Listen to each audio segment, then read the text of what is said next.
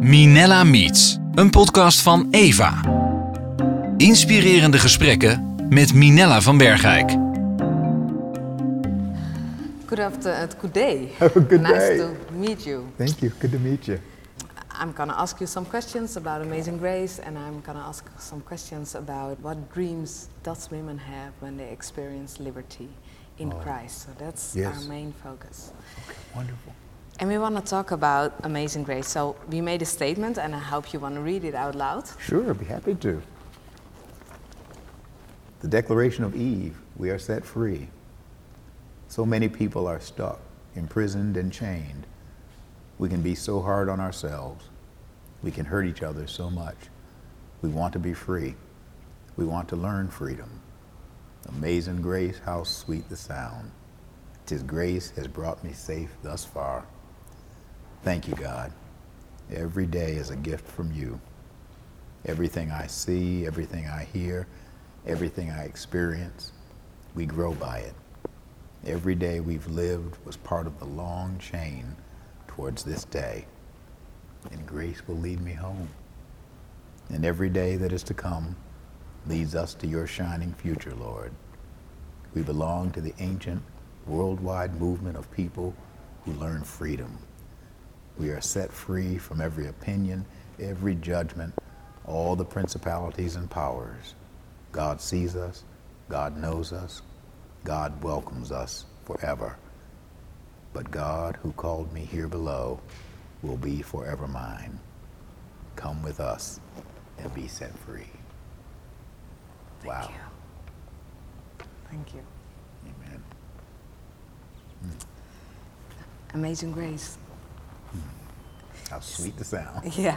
Could you sing it? You don't want me to sing it. it wouldn't be amazing if I sang it. it would be great. It would be great. Yes. Oh, oh, but do you like the song? Oh, I love it. You know, it's one of those songs that, um, well, it comes from the heart. It really does. I mean, the words of John Newton, who, who composed it, um, a man who was the captain of a slave ship um, and who made his living off of selling human beings into slavery. Um, and after a shipwreck, I mean, literally Yes. a shipwreck, Yeah. and some of the slave people he had enslaved helped save his life. He realized that he was put here by a power greater than himself, and then his life would only matter if he would serve that greater power, that creator, that God. And it was some Christian evangelical folk who both followed Jesus and also followed Jesus by helping to change society and end slavery, that, that he decided that he was going to follow this Jesus. And this Jesus in his way set him free. And this is the origin of this song, Amazing Grace. How Yeah. sweet the sound that saved a wretch like me. I once was lost, but now I'm found. Was blind, but now I see. That's what this song is about. Yes. This is a man's life, a person's life. And it this is changed what Jesus. so many lives afterwards, Oh, after this song. He did. He inspired um, a William Wilberforce, Yes. who, who was like him, a follower of Jesus of Nazareth, who worked to end the slave trade in Britain. And slaves, it's And it's slaves. it's part of your ancestors. it is, as this well. song. Yeah, this, This song is also song. part of your ancestors. What slavery and what does the word freedom means to you in, Mm. com- in that line when you? Because it's a different sound when you. Oh, it's, you know, the word freedom. I mean, I, it, it for for an African American who um, is, a, I mean, I'm a descendant of African slaves here in, in this country. The word freedom was a sacred and holy word. Um, there's an old spiritual that the slaves used to sing, "Oh freedom, oh freedom, oh freedom over me, and before I'll be a slave, I'll be buried in my grave and go home to my Lord and be free." Freedom really was, I mean, it's a way, a word that's trying to capture what it means to be who and what God created you, created us to be. It's God's dream for our lives. not human, not man's nightmare, but God's dream. Um, and so that word freedom isn't just about political freedom. It's about being able to be who God created us to be. The defining of, of, of Yes. that's here. Yes, and that's what this is singing about. Yes. And what changes it in you? Because you are you are not defined by slavery of your ancestors because you're sitting here as a free Right. man and, and Right. Well, you know, and, and you know, it's funny. There's a there's there's a, a a paradox even even in some of the um, if you the the spirituals were the songs of, of American Yes. slaves here, and um, they were created by slaves, and some of them, if you listen to them, you realize that they actually understood that freedom isn't given or taken by human beings. Um, just that one slave, oh freedom, oh freedom, oh freedom over me. And remember, this is a slave singing that, somebody who is legally a slave. But then they say, and before I'll be a slave, I'll be buried in my grave and go home to my Lord and be free. They understood that, that freedom is first something that happens within. Mm. And that if you get free within, then your physical emancipation, your freedom without can follow. Mm. If you are not free within, you'll never be free without. You see? did you experience the, it the same yourself that you stepped from from prison into freedom? You know, I have to admit, I can't say that completely that I have. Um, I, it's, I- I, have seen us as a society make that shift and that move. Yeah. Um, that, um, I mean, I, re- I remember my, my Aunt Callie was a Sunday school teacher at 16th Street Baptist Church in Birmingham, Alabama. Um, when a bomb exploded in that church and four little girls were killed See, in was in- 1960. she was a Sunday school teacher. Hmm? Yeah, she taught Sunday school too, right there. Um, America was a slave. America, Yes. not just blacks, but blacks and whites. Everybody. See that that's the diabolical thing about slavery in America. It was not only the slave who was enslaved; it was the master who was enslaved. That system, it was a system, a web of evil. But you're saying And something every- very deeply right now because you're saying that it's not just about persons, it's about a whole system. When you enslave one person, you enslave the whole You enslave the system. whole, right? Yeah. Both the person who is enslaved and the person who is doing the enslaving.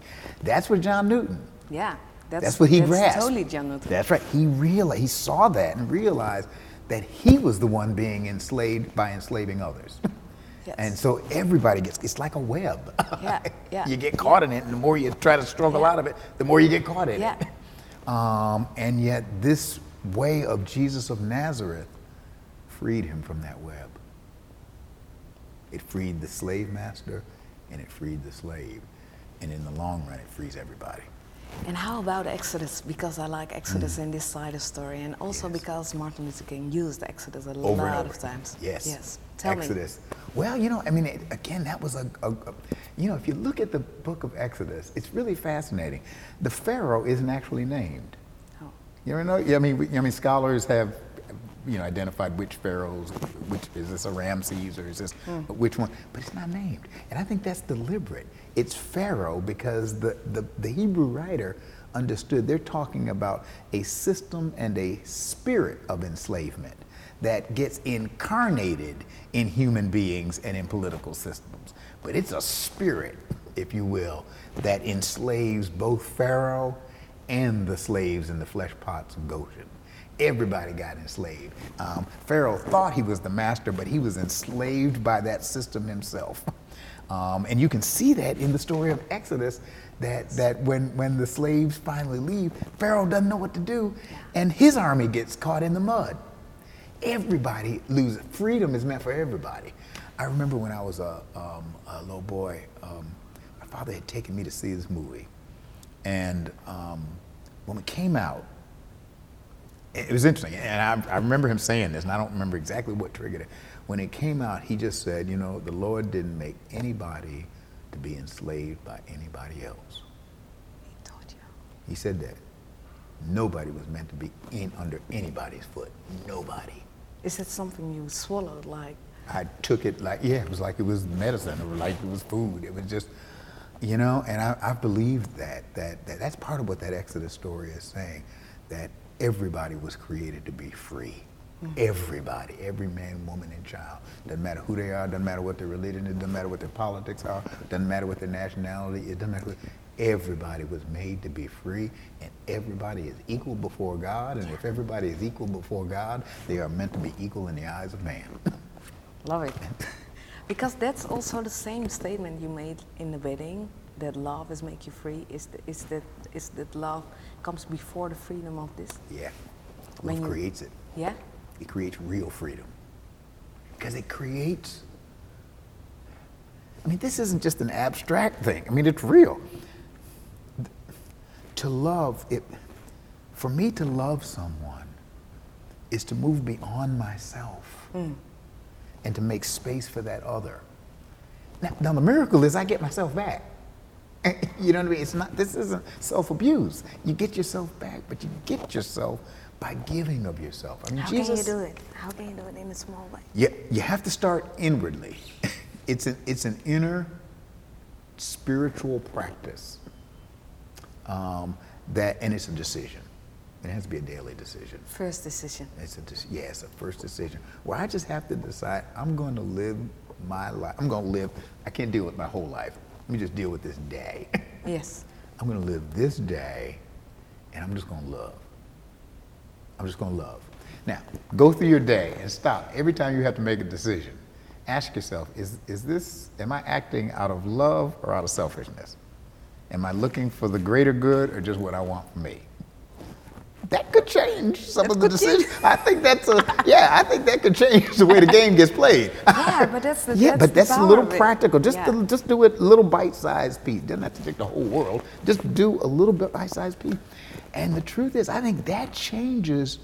Um, that can change all sorts of networks of relationships and decisions and how things get decided. And I mean, imagine. I did kind but, of. But, I'm sorry. When, when, when you talk about uh, the small changes, I, want, I also want to, I'm longing for a big change.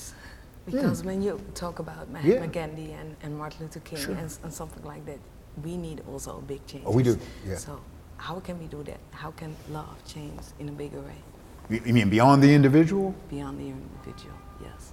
Oh, well then, then I think people who are willing, who are committed to this way of unselfish, sacrificial love, that seeks the greater good, seeks the good of the other before my own mm. personal, then we have to come together and say, now, how do we live that out?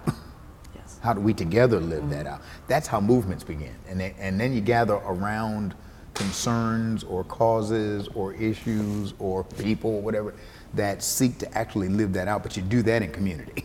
You actually do need a group of people and then a movement begins to build around that. And like I said, sometimes it's around an issue, or sometimes yeah. it's a cause, or sometimes it's, um, I mean, it could be a scientist and it could be a disease. How do we eradicate this disease so that others might have life? You know, see me?